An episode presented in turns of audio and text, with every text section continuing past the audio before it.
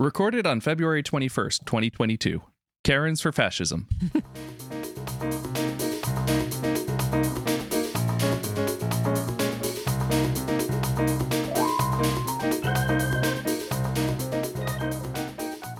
Welcome to the Push Ahead Podcast, the podcast that's all about pushing the political conversation ahead, not pushing back. Hi, I'm Jamie. I'm Shelby. And I'm Pamela. We have a very special guest, Liz Mikitarian. I always call you Liz, like the whole name, because the Facebook thing. But Liz Mikitarian, who was a Brevard public school teacher forever. I'm not going to tell her whole story, but she's a super smart woman, and she's here with Stop Moms for Liberty. Say hi, Liz. Hey, very nice to be here and to have been invited. Thank you. Thanks for what you're doing. And we're here to talk about countering educational, quote, freedom, unquote. Yes. But first, we need to address the elephants in the room. The big one, the first one, is you woke up Monday morning to Biden being in Ukraine. Not just in Ukraine.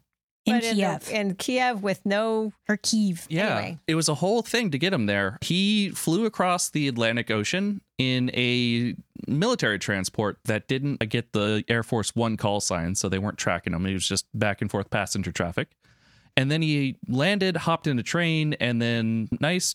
I don't know what, ten, fifteen, twenty hour train ride into the war zone, showed up, hung out for a day and jetted off. He does love trains. Yeah. That's not the first time he did that. He did that in Iraq because mm-hmm. my husband was working in Iraq when he did that. And you're, one day you're just going to breakfast at the hall and suddenly you're finding out, oh, the vice president's here because they couldn't plan on any of that because it really, I'm sure a Secret Service detail was super happy with right. all of these plans. The couple of interesting facts about this, diplomatically, this is the type of thing that Russian would have been told about. Hey, by the way, our president's going to be in the city. Try not to hurt him. It would look bad for you guys. And they did absolutely nothing until after Biden was out of the zone and then tried to threaten nukes. Yeah, threatening to put a pause on the talks. Yeah. I had this conversation with somebody that I once tried to support running for Congress, and he's just convinced that the American war machine is pushing us into World War Three. And my thought is, do you think ignoring this is going to avoid a world conflict? It's just going to for it's just going to stall it. It's like bullies. It's if you stand up to a bully, ninety-nine percent of the time, they're going to back down. Absolutely. Well, he's not going to back down because if he does, he's dead because Russia's not really good when people lose wars there. But not dealing with this would only be more land grabbing and more land grabbing before it would be forced to be involved because he would actually attack a NATO ally. We already didn't deal with this in twenty fourteen when... Crimea. Crimea, yeah. And so he's back. thirty years ago, there was a treaty where Ukraine, I guess back then it would have been the Ukraine, gave up its nukes in exchange for essentially a treaty of protection from Russia that Putin has now crushed two or three times. Yeah. Ha, ha, ha, ha, ha. I laugh at your treaty. And now we have Putin back in the national conversation because now we have potential presidential candidates defending Putin. He's got some Russian money coming. Trump immediately defended Putin. And DeSantis has, ha- had said that what Biden did wasn't that big of a deal because Putin wasn't that big of a threat. Yeah. He called them a third-rate military. Wow. Which, honestly, first time DeSantis has been right in four years. Anyway, so that was cool to see. And such beautiful imagery coming from that, watching amazing the picture right? of the president mm-hmm. hugging Zelensky. And it really taps into that dark Brandon. Yeah. The dark Brandon. Gotta love dark about. Brandon. I just think it's awesome. It's Shelby's favorite Brandon. Yeah. I, I, as an older person, I must say that I love his activity because every time he does something that's just, just awesome like that, dark Brandon of him, I'm like, yes. Dark our, Brandon, comes, the memes people. come out. The memes. eighty. I yes. Think, if he can, yes. I think he's pretty okay. He can handle his own. Yeah. I mean, he used to be as the number two V P. He was Obama's attack dog. And Kamala Harris isn't really that for him. So he's having to do it himself. Not an attack dog. You're right. No, she is not Mm-mm. the attack dog. I don't think that she views herself as someone with enough political capital to burn. Joe thought he was going to retire after hitting V P. It's a good point. And when you are retired on active duty, you can say whatever you Literally want. You literally have nothing to lose. Yeah. yeah. And I saw that picture of him hugging Zelensky. I think Zelensky's whispering in his ear saying, can I go back to being a T V star? Hey, the series is yeah. on Netflix right oh, now. Yes. Yeah. The war in Ukraine has just been such a war of symbols, too. It's an old school propaganda war that was kicked off with, I don't need a riot, I need ammunition. Mm-hmm. And then there was the ghost of Kiev, who was the, a fictional pilot who had a whole bunch of air kills because they weren't broadcasting who their actual pilots were for OPSEC. it's interesting because all of these symbols, and then Biden showing up, even though he didn't show up ahead of a caravan of sixty tanks or whatever, him showing up still had an impact. Oh, yeah, absolutely. So the train derailment, which a lot of people are tying a lot of recent political events to, the situation that caused the train to not be regulated. And so immediately after this happened, for those of you who have been living under a rock or Ohio, in Ohio, there was a train that was derailed. And the situation that led to this, a couple of really bad decisions. First of all, trains with hazardous waste derail two or three times a day all across the country. It's a normal thing where for some reason the train, it, its wheel skips and they just elevate the train. They, they either use a car jack or some ramps and they get it back on. And it's a little bit of a delay. This was a train that that fell over and it was carrying hazardous waste that wasn't marked as hazardous waste. And a lot of people were pointing at that as a bad thing, which it absolutely was. Now, the complaint that people are making is that they felt like the federal government hasn't responded. And I want to just one thing, which is people are saying FEMA was requested for aid and refused it. That's because there is actually a private company that the company responsible for the train is responsible for the cleanup and for taking oh, care yeah. of the people. It's not like a hurricane because you can't go to God and say, God, you have to pay for you these pay people's up. homes. But there is a private company involved and they will be required to do it, which I'm is the only reason. I'm not sure who's dispatching it, but someone is providing almost like clinic clinic care in their area for any of the residents that may have had an impact. I wish that we would get to the point where people understand that you can't just simply hate a president, right. any of our presidents, right? Because they don't run our country. No. None of them do. They're the figurehead, and some figureheads are really embarrassing, like we've seen lately, and others make us proud when they do things like go to the Ukraine. And that's their role. They do. I think that Biden has, because of his lifetime in the Senate, does have a little bit, you're right, but he has a little bit more ability to do the job because right. he has relationships with people, which when we talk about our next elephant, we're going to talk about those relationships a little bit, but still. Speaking of those relationships, Joe Biden was the head of the E P A, or not the head, the head's boss. The E P A has come out and said, essentially, if the company that ran the train fails to complete any of the actions ordered by the E P A, the agency will immediately go ahead and then bill the company three times what it costs them. I like it. I like, I like that a lot. Yeah. Fiscal responsibility. There you go. There we go. So we're going to turn we're going to turn your idiocy into a money-making thing. Right. Honestly, it's not like we just faced a huge strike where the rail workers were fighting for more safety and better conditions or anything. Yeah. This was all around dumb. It shouldn't have happened, but those chemicals are going to stick around and ruin a lot of lives mm-hmm. in Ohio. Yeah. Wow. And the governor... DeWine, yes. And he's trying to take jabs at Biden. And Biden yeah. said, whatever you want, just tell yeah. me and I'm going to yeah, give it to you. You know, this isn't a political battle that needs to be fought. Your people will be dying soon. Wow. Yeah. So it's... Or you can keep fighting a political battle and your people will be dying soon. Yeah. Yeah. yeah but... Yeah. Now we get to talk about a little bit of Dark Brandon. I have to say, I loved the State of the Union only because when the catcalling started, Biden dished it right back to him. And laughed. And laughed. I loved it when he was like, okay, so we're agreeing that we're not going to do this. He so, trapped him. He's beautiful. Well, he was awesome. Definitely a trap. I loved it. It was back when someone heckled Obama. in You the, lie. Yeah. He, there was a Republican dude. He shouted, you lie. He was officially sanctioned by the House of Representatives for speaking up like that. And it's to the point now that Biden not only anticipated that it would happen, but he had comebacks ready. I don't know if he anticipated it would happen. I just think back to the whole point you were bringing up, when you are retired and active duty. Yeah. I just think he was like, cool, I'll play. I'll go off script. And his scriptwriters were probably freaking out. What is he going to do? But it was so perfect. Yeah. But I love when he goes. If anybody listening didn't watch, give a quick recap. I love when he goes dark, Brandon. He was talking about Care and Social, Social Security, Security, and he said some people in this building. No, he said some, he Republicans, said in the Republicans, some Republicans, some Republicans want to oh, sunset Social Security and Medicare. And you what he lie. said is word for word truth. Yes, he didn't say they wanted to gut it. He didn't say all. And in fact, he clearly kept saying, "Not all Republicans." I'm sure some in this room mm-hmm. don't feel this way. And the reality is, the Republicans don't have a party platform. They have publicly said the only thing they have is Rick Scott's eleven-point plan, one point of which is to get rid of sunset yep. all federal programs. Yep. I was having this Twitter exchange with this guy, and he said, that's not what he said. I said, he literally said, sunsetting all federal programs. And he said, define sunset. I said, I don't have to. You said that Biden lied. He didn't. And then he said, yeah, don't shift those goalposts for him. And then he said, he said, but that you know, Social Security and Medicare are never mentioned. And I said, are they federal programs that have to be renewed every And then five he blocked years? Me. Exactly. Yeah. It was like, yeah, also, this is truth. I also like the second comeback that he went and looked is like, fact check me. Do yeah. it now. Contact my office. Here it is. Fact check yep. me now. Yep. Yep. It'll be fun. And it was calling out all of the stuff that we see on a daily basis. Yes. That are just these empty cat calls.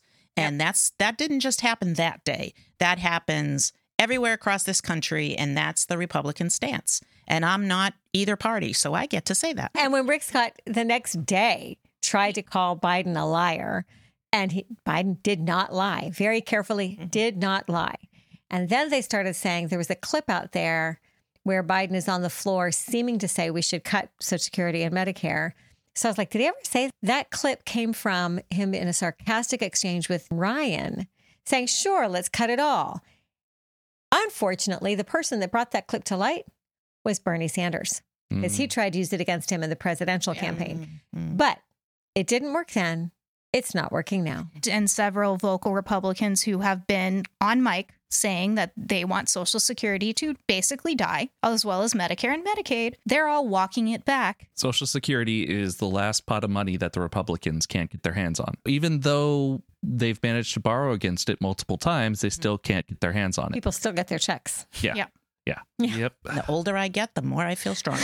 And let's also, the next one is speaking of someone who had a tumultuous presidential run, who then got to show his true colors. He had actually, his presidential run was great. It By was the way, great. Jimmy Carter, I'm going to spoil it for our readers. yeah. Jimmy Carter. Jimmy Carter. I voted for Jimmy Carter. That was my first presidential election. That might have been mine, too. It was his re-election campaign. It was his first presidential election. Now, here's the little thing.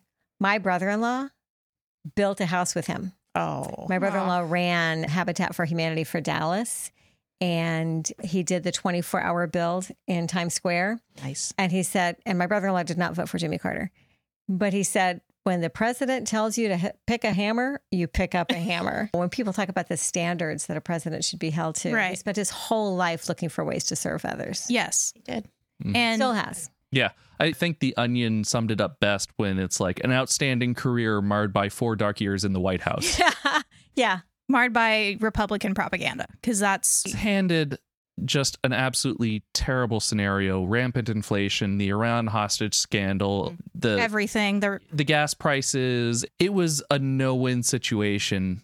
And I don't think anyone could have pulled that and turned it around. Do you know he still lives in the same house in Plains, mm-hmm. Georgia with mm-hmm. his wife and yep. doesn't same have wife. a security. Same wife. There's that. Doesn't oh, I have just, a security detail. They still make dinner at home every night. So I just read the How They Met story. Oh. He was three years old. His mother was a midwife. Delivered his wife. Delivered Roslyn, yeah. Delivered Roslyn, and Jimmy met her when he was three. Oh, my Lord. Oh, small, that's small that's town. That's an awesome story. But yes, he's entering home hospice. But yes. for me, I'm torn because normally when big time people say that, they are on death's door. But I'm dealing with this whole situation with my ninety-eight-year-old grandmother, and she's been on home hospice for six months mm-hmm. and is still kicking. Yeah, it's not necessarily an immediate right. thing. But I will say, part of where I'm at right now is I want to see what that response is. We have such a negative political culture right now, mostly coming from the one side. And if they do not fold down and give ultimate respect to this man, I think they're going to take the hits for it. Yeah. Because there's nothing you can say bad about him. You it, can say that he wasn't as effective as you might have right. wanted him to be. But man, what a good human being. Look at when H W died. We still honored him for being a leader of our... Like Jimmy Carter deserves even so much more. Oh, yeah. No, Jimmy Carter, when you're at ninety, just falling off a ladder and you're bruised and going back the next day. Mm-hmm. And he survived melanoma that metastasized to his brain. Yeah. So this home health hospice care, I think, probably is more end of life. And I think that's okay. Yeah. yeah. He's lived a life He's ninety-eight. Life well lived, and he's a man of strong faith. I'm quite certain yes. that when he gets to those pearly gates, he's going to hear, "Well done, thou good and faithful servant." Yep. Yeah. That is the true Christian. Yes. To look up to right there. Like the Christian nationalism. That- right. No, Jesus was woke. I love that. I've seen that on memes and stuff. Peace to you, Jimmy Carter. Thank you for we love you, Jimmy. Exemplifying for being true who you are. You. So another elephant. It's a shame that we have to lump Jimmy Carter in with our elephant section because he was such a good man, and we have to talk about someone who absolutely is not. McCarthy is releasing the tapes to Fox News that the House committee on January sixth collected up, and I love this quote from M S N B C.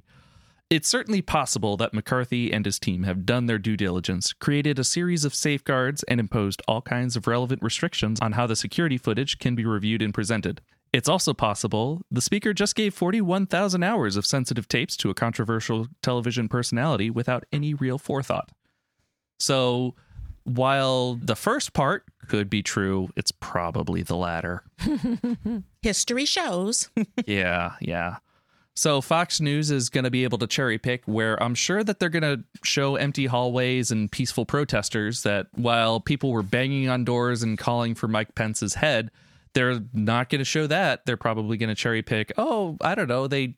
Oh, look, they're having a campfire. No, they lit someone's office on fire. No, it's a campfire. Yeah, they're not beating that policeman. Oh, they're just helping him just out the patriots. Door. He has a bad back, helping him stretch it out mm. with their feet mm. repeatedly to the kidneys. Yeah, so we're about to see Fox News either bury this under the rug or run with it and then try to smear as many people as they can. The thing about Marjorie Taylor Greene is that if she's not some fringe outside crazy, because she is so popular and because she won her election by so much, mm-hmm. she is a very secure seat and she's very outspoken. She they figure she is a safe political figure. And because she voted for McCarthy, she's in his inner circle. It's, and she has enough of an audience supporting a call for secession that yeah. that's a thing. Yeah. Yeah. yeah. And, and so honestly, I hate it. But it's I wanted to ignore Trump, but Trump was our president. Right. And so you can't ignore when the president is about to drag us into war. It's a great line from Handmaid's Tale. Gilead, Gilead, which is the fictional mm-hmm. town, country. Gilead wasn't Gilead till it was. We got rid of those elephants. Let's introduce our listeners to Liz Mikitarian. And Shelby, I didn't realize you didn't know Liz when you invited her on the program. Liz and I have crossed paths many times yep, for at, years at school board meetings and various. She randomly friended me and I kept her. And then I saw what she was doing. And I'm like, so Liz, no girl. Talk to us a little bit about how your organization got started. It's called Stop Moms for Liberty. It is. We're an entity. We're not a five oh one c three or anything like that. We're not planning on doing You're a group. That path. We are just a group, a gathering of sorts. My background was I was in elementary school teaching for almost thirty years here in Brevard, in Michigan, in Kentucky.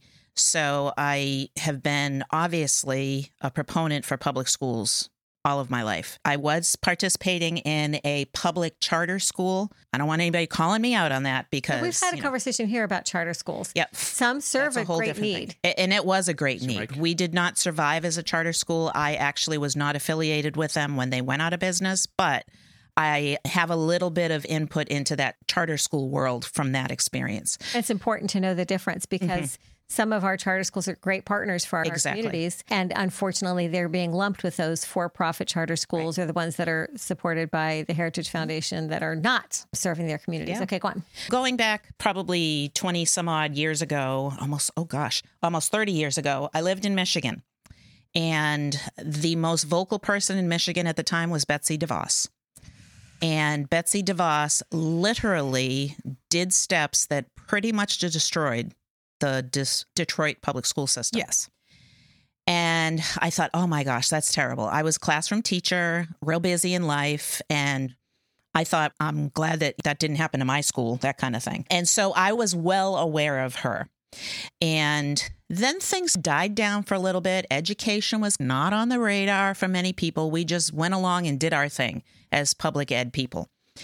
So then our former president elected her or appointed her to be the Secretary of Education. And of course, my radar went up and I thought, this might not be a good thing. Hello. And I heard her speak over and I just knew that her goal was privatization.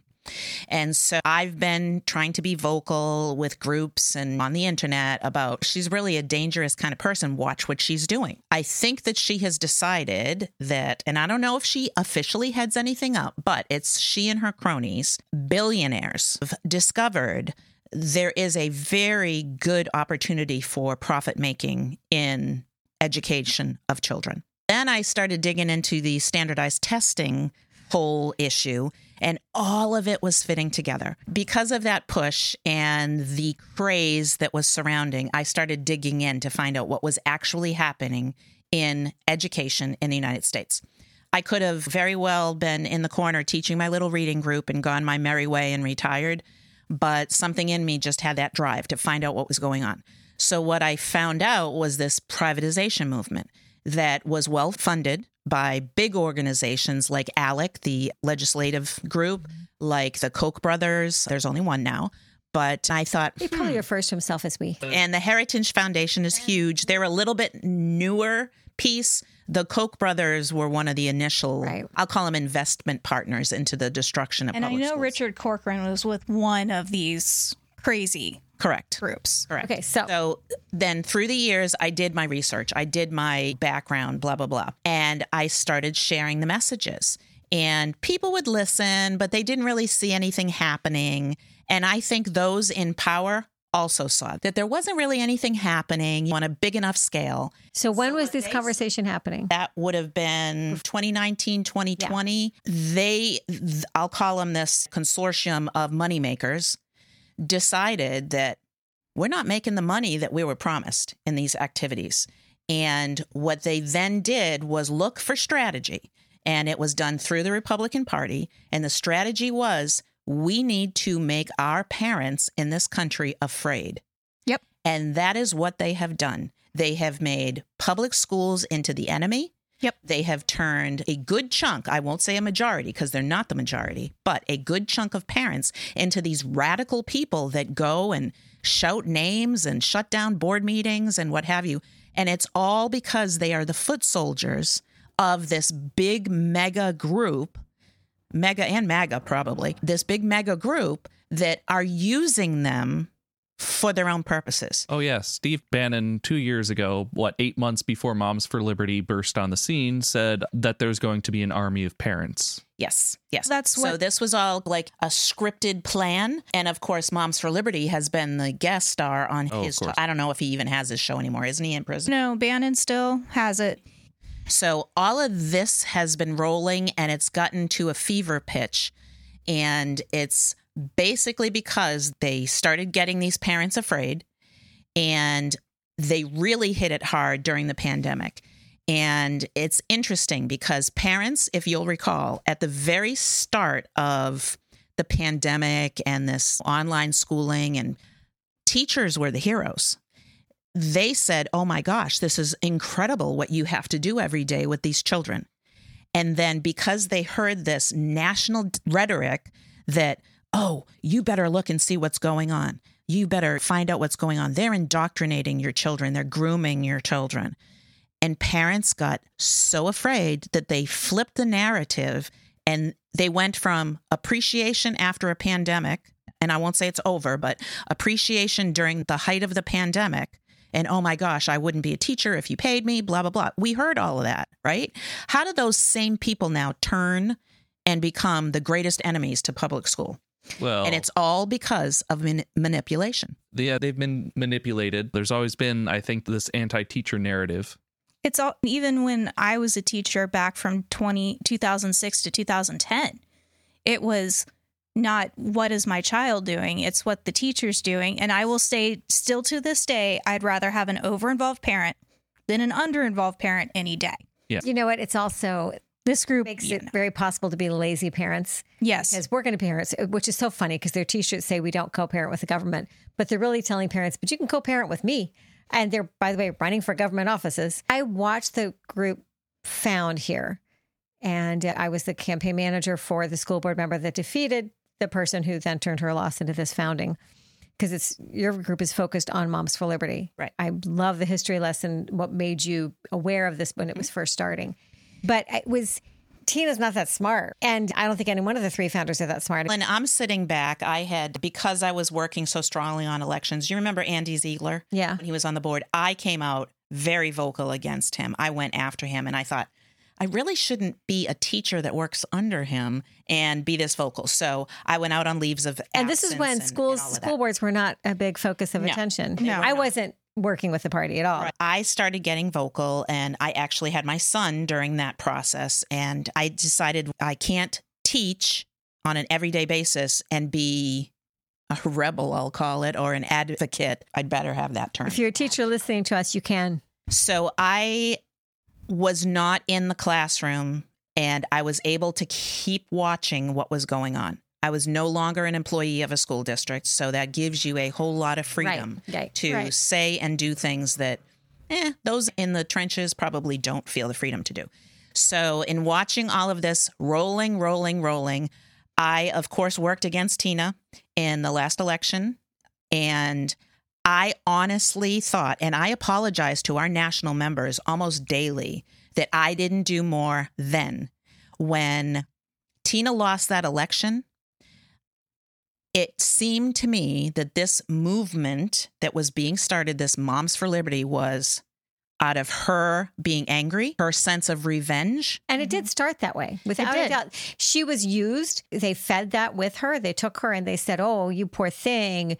This is a place for you, because she's not smart enough to have any of this. Wow. I feel like that there's a recurring theme. Marjorie Taylor Greene, yeah. Boebert, Tina. She, I, think yeah. she, I think it was. She was, because every conversation I've had with Republicans at that time were telling her to back off her super conservative stance.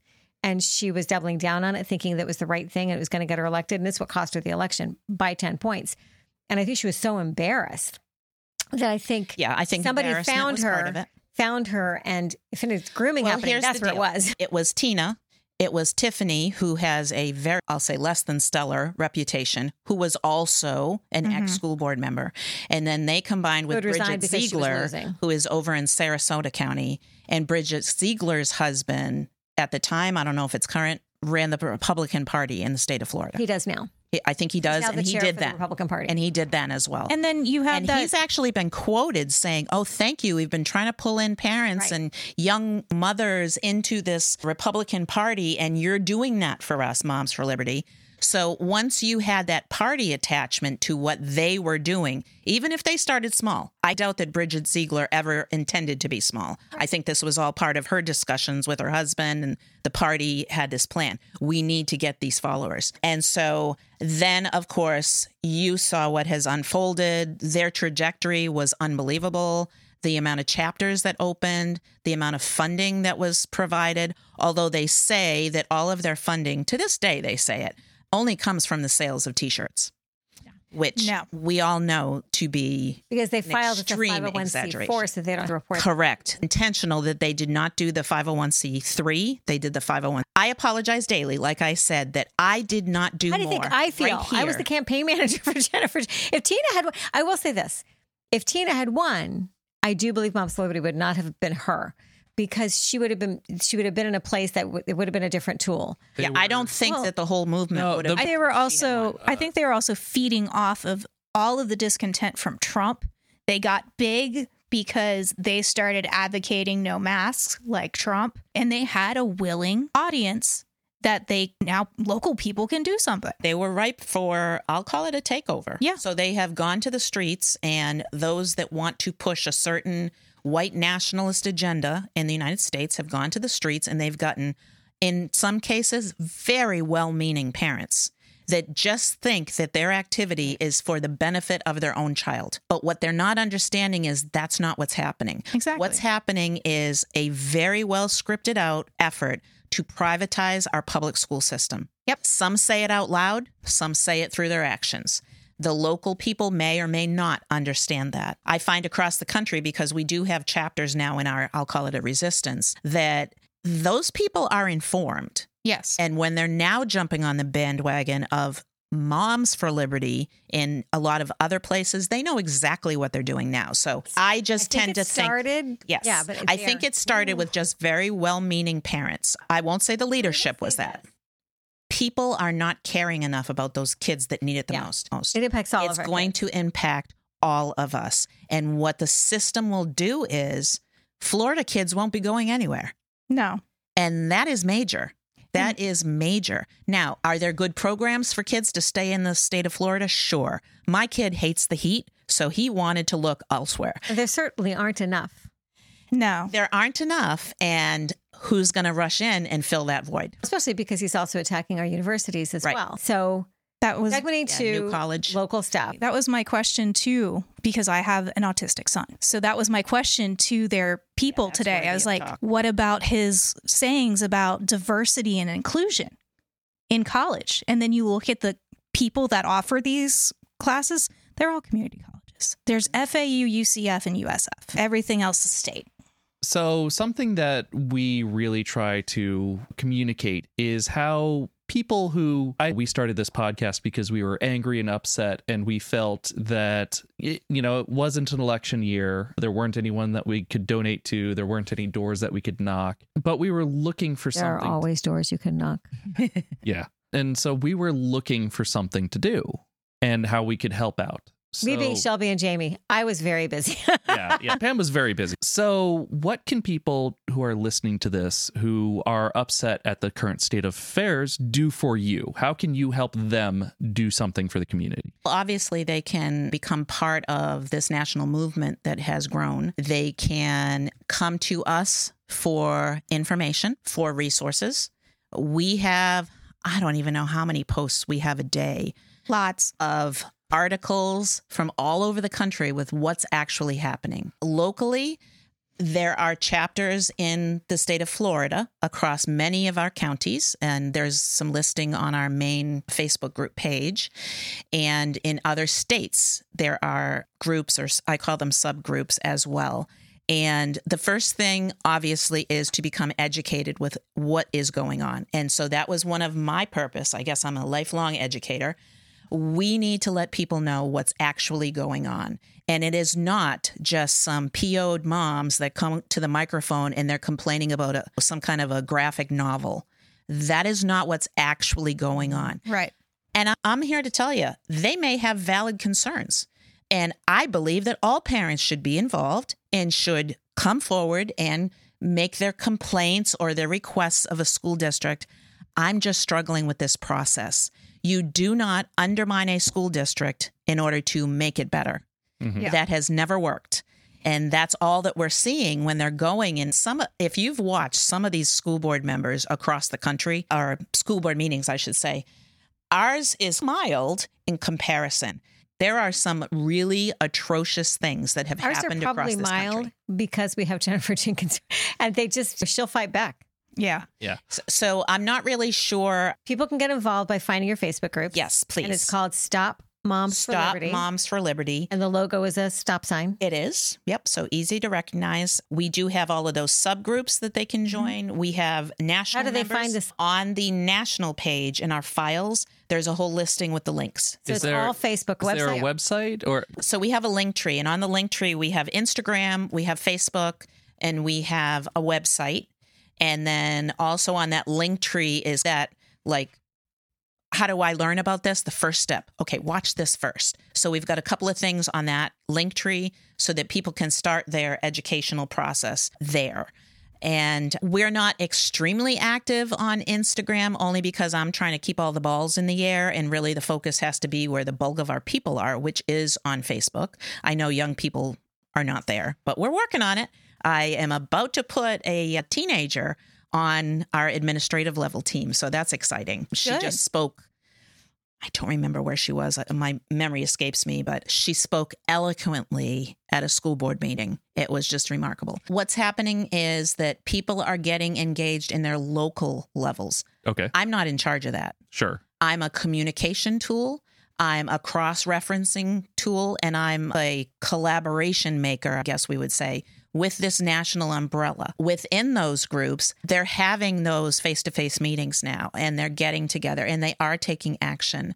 and they're developing plans. If I have people step up and say, hey, can you take this? I've been trying to get somebody to take over the Instagram. I would love to reach out and do, you know, multiple platforms. I've been talking to people about Reddit, and that's all well and good, but all of these ideas take people. Right. And I right now am balancing the national, stepping in periodically at state level groups. I certainly advise them. I just told somebody today they were concerned about whatever the issue was, and I gave them, these are some steps that we know from history would work in activism. And so then they take that and then they'll do whatever they're doing at their state level. So we truly are just an informational outlet and an educational, inspirational, and just a driving force to, hey, let's stay connected. We found if people are in neighborhood or next door to one another and they have separate school districts, go to each other's school district meetings. It's a simple thing. You don't even have to talk. Just show up. Clap for a speaker that you agree with that's speaking out against some of these Moms for Liberty type activities that are going on. So it's a tough one because right. this whole push nationally for this whole Christian white nationalism push, that is huge. And that is very well funded and is definitely a part of Moms for Liberty. And it should terrify everybody. Yeah. So to our listeners, it sounds like you have a couple of positions open, always looking for oh, volunteers. Absolutely. So you can it, sign me up for a couple. It's okay to care about education. And if education's your thing, this is a volunteer group for you. And here's some of the narrative that we're trying to push on a national level. And it's so scary. Moms for Liberty is infiltrating libraries. Yep. Our own Brevard County just elected or put in, or I don't know, I guess it was a appointment. appointment. Appointment. Thank you. I was lost for that word. It was an appointment of one of the leaders of Moms for Liberty on our county library, library book, board. library book board. And that's pretty scary. That is very scary. Should there be representation? Maybe. But not from somebody that flaunts a T-shirt running around and has gone before school district and down to school district. That's not the kind of re- representation that we should have on something that is supposed to be more neutral. And here's another one. We have not seen this yet in our area, but one of their next targets are going to be hospital boards. Liz, thank you for all that you do daily and for just your presence. I mean, every time I see you, it makes me feel more content knowing that somebody of your acumen and your confidence and your strength and your connections is fighting for public schools. Talking a little bit about, because what you're doing is actually national, though it's birthed locally. I'm the voice for local politics here. And we've had a lot of drama in the Democrats. And I know that you're a non-party affiliation, and I think that's great. I have total respect for that. I, as we talked about often, I don't even dislike Republican voters. There's not a single Republican. There may be two Republican elected officials in our county that I actually do have respect for. There are a few, but most I don't. So we've had some fun drama here with the Democrats, though. So getting off of school board for a moment, which is crazy because that's all, there's where all the drama always is. Although today's drama at the school board was super drama. And there's going to be more coming, I'm sure. Yes, um, absolutely. I will talk about, we're talking about school board. We will have two elections next fall for school board seats, District three and District four. Jennifer has never intended to run a second for a second term. From the day she was running her first term, she never intended to run for a second term. But here's the fun thing. So we always knew Matt Susin was going to run for State House. Everybody knows Matt Susin is going to run for State House. Everybody's been waiting for Matt to make his announcement. Yesterday, the Republican powers that be, the string pullers, talked Dave Weldon into running for that seat. Dave Weldon, for those of you who don't know, was a congressman here for a long time. He's just like a lazy guy, very much like a Thad Altman, although he did a lot of damage to our gay community. But he uh, is running for State House thirty-two, which tells me the Republicans don't want, they don't trust Matt Susin with that seat because they definitely get permission and they get all their boxes checked. So Matt is now making a lot of noise about running for school board again. That's actually really good news. Thank you, Pam. Yeah, it's good news that he won't run for I'll State House. I'll be posting when I get it. Yeah. I just like saying, obviously, the Republicans don't like Matt because he hates hearing that. Because And he, thinks, he has been relying on that. I'm wondering who Matt pissed off. It's just stupid. We Nobody thinks he's running the school board well. There's not one no. person. He is no. a liar, McLiar pants, and his lies are so obvious and flat. Nobody can think supporting his candidacy would be a good idea politically because we will disclose every single lie, which would take us a long time. Anyway, so Dave Weldon's going to run for Statehouse thirty-two. We still don't have a candidate for that seat. It's a, we're vastly out-registered. If somebody wants to run, I'll support them. But I'm aggressively recruiting for school board because we do have to protect our schools. Right. When you have a school board member up there who literally today said, if you don't like our conservative school board, you probably need to leave. It's this consistent, loud voice telling Democrats to leave their state. And I've lived here longer. I've been a Floridian longer than Ron DeSantis has been alive. Sorry, you don't get to fascist my Florida. Right. And I'm not going anywhere. I and will say that it's not even about being a conservative school board. It's about being... It is a group of three. Yeah. That is a strong majority. And we're going to see it ha- unfold over and over yeah. again. And it's going to be their way or the highway. And it's about extremism. Right. It's ex- it, It's Gene not Trent, just conservatism. Matt's stupid, but that. Gene Trent is terrifying because he's just awful. The school oh, board's yeah. also talking about redistricting to match county commissions, which I'm just throwing this out there, would put my favorite school board member running against Matt Susin since he now can't run for State thirty-two. He'll have to run for school board again and District four if they match it up with county commissions. I don't know. It happened to put Satellite Beach in his district. Then we also have, and that's for twenty twenty-four. We also have three county commission seats in twenty-four. County Commission District one, we have a phenomenal guy. We'll have to have him on. You'll love him. A good guy running, as great guy running in District five as well, Vinny Toronto, who is very well known in this county for all the things that he's done for the community. And uh, District three, I've got somebody in the work that I think you're going to love. Mm. But the fun thing, the drama, was Palm Bay. So... History, Palm Bay, Jeff Bailey, who was a part of the whole racketeering thing involving Davis Nardi. And if you don't know, Google it, Davis Nardi, Palm Bay. Jeff Bailey resigned from city council a year ago and took a job out of state because he said, it's just so mean. And he was about to be arrested, so he left. And the s- charter for the city of Palm Bay at the time said the city council could appoint a replacement in the place of a vacancy. And there was only six months left before the election. So they could appoint a replacement or hold a special election. And they said, we're going to appoint a replacement. Now, there are three Democrats on the city council. There's it's a city council of five.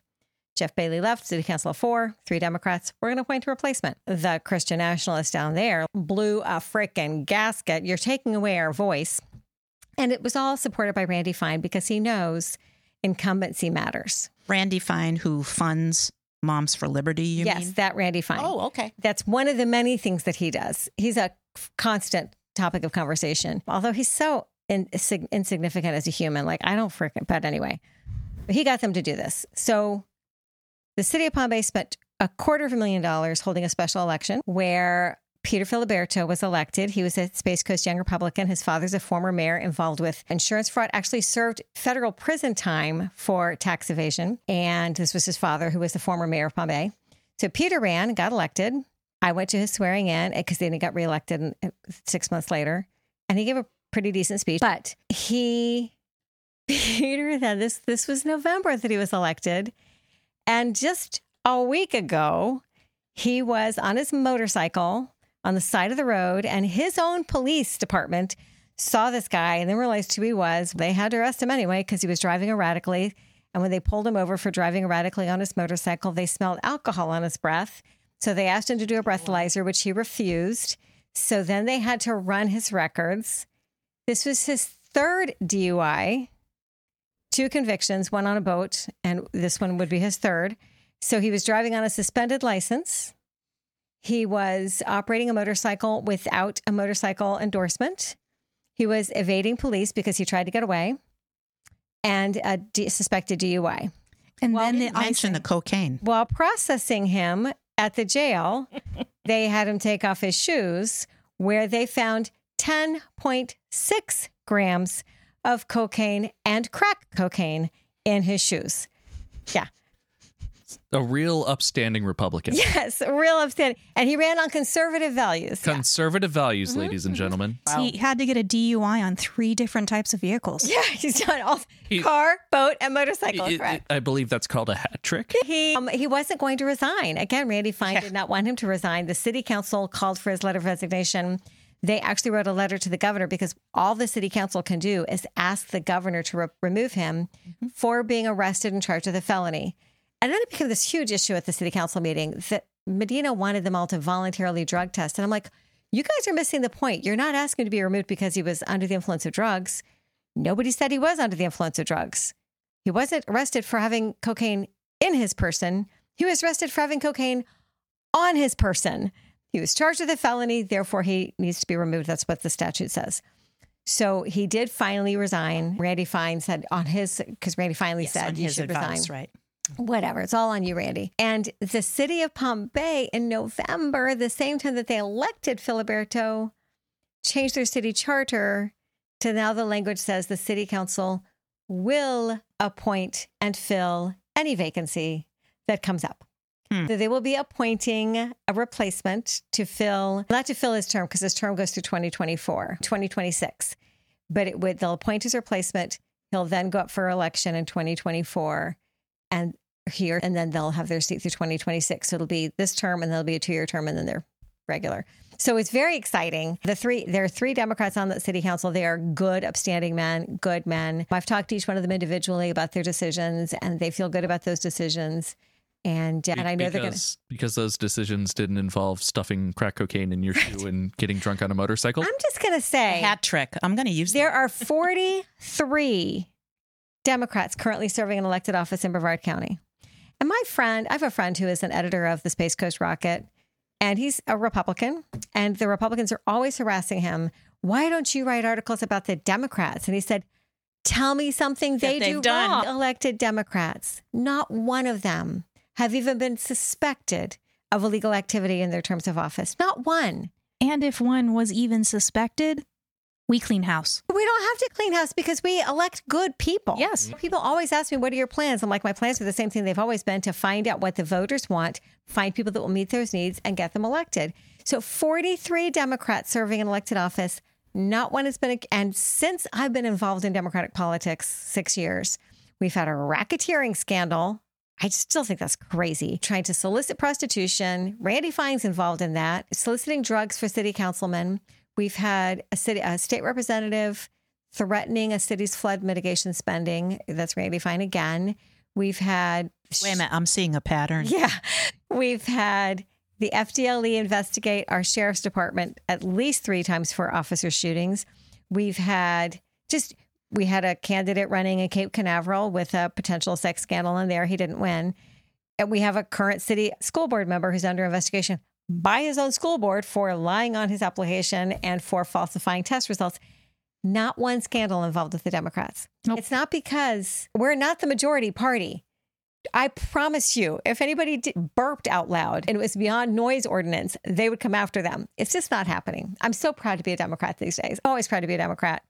But I'm very proud to be a Democrat in Brevard County, where the elected officials serve their communities well and reflect well on our party. I feel like I'm a political junkie against my will. I just want politics to be boring again. Yeah, it's like yeah. I, I feel like that... Make school board meetings I, boring again. I, yes. Yeah, I want the adults to be in office so that way I don't have to feel like I'm the adult making sure that they stop behaving like children. Guess what? You picked the right party at the end of the day, if that's what you want. Yeah. My goal is to continue to do that. We're going to have a lot of, we have seven seats up this fall and we'll have every seat up next year. Right now, you're always asking how people can get involved. Right now, what we are doing is we are building precinct armies. So if you are a registered Democrat or a Democrat leaning and you would like to be contacting the Democrats in your precinct, we're currently contacting the Democrats who voted in twenty twenty-two and thanking them for voting.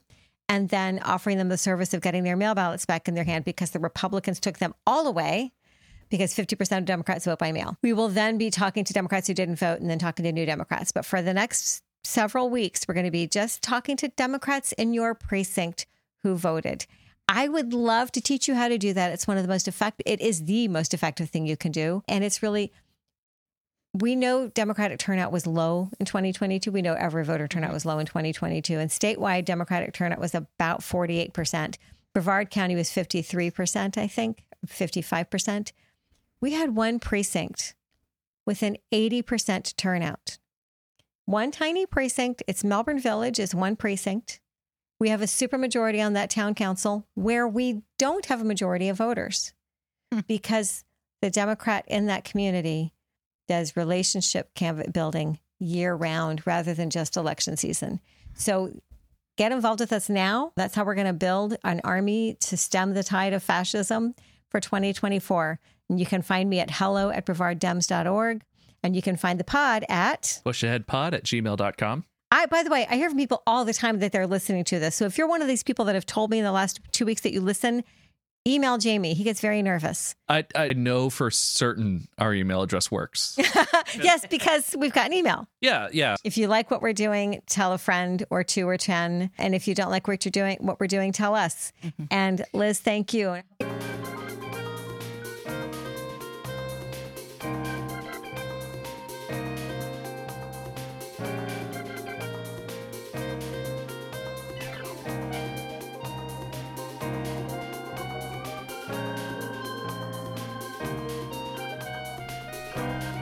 If you got something out of this and know of anybody who cares about what we're saying here, please share. Word of mouth is everything in the grassroots game. If we're awesome, tell a friend. If we're not, tell us how to get better. This has been another episode of the Push Ahead Podcast. Please reach out to us via Twitter at push underscore ahead or subscribe to our podcast in your podcatcher of choice. You can find relevant links to the stories that we're talking about in our liner notes on our website at push ahead pod dot com. The music is Super String Theory by Lobo Loco.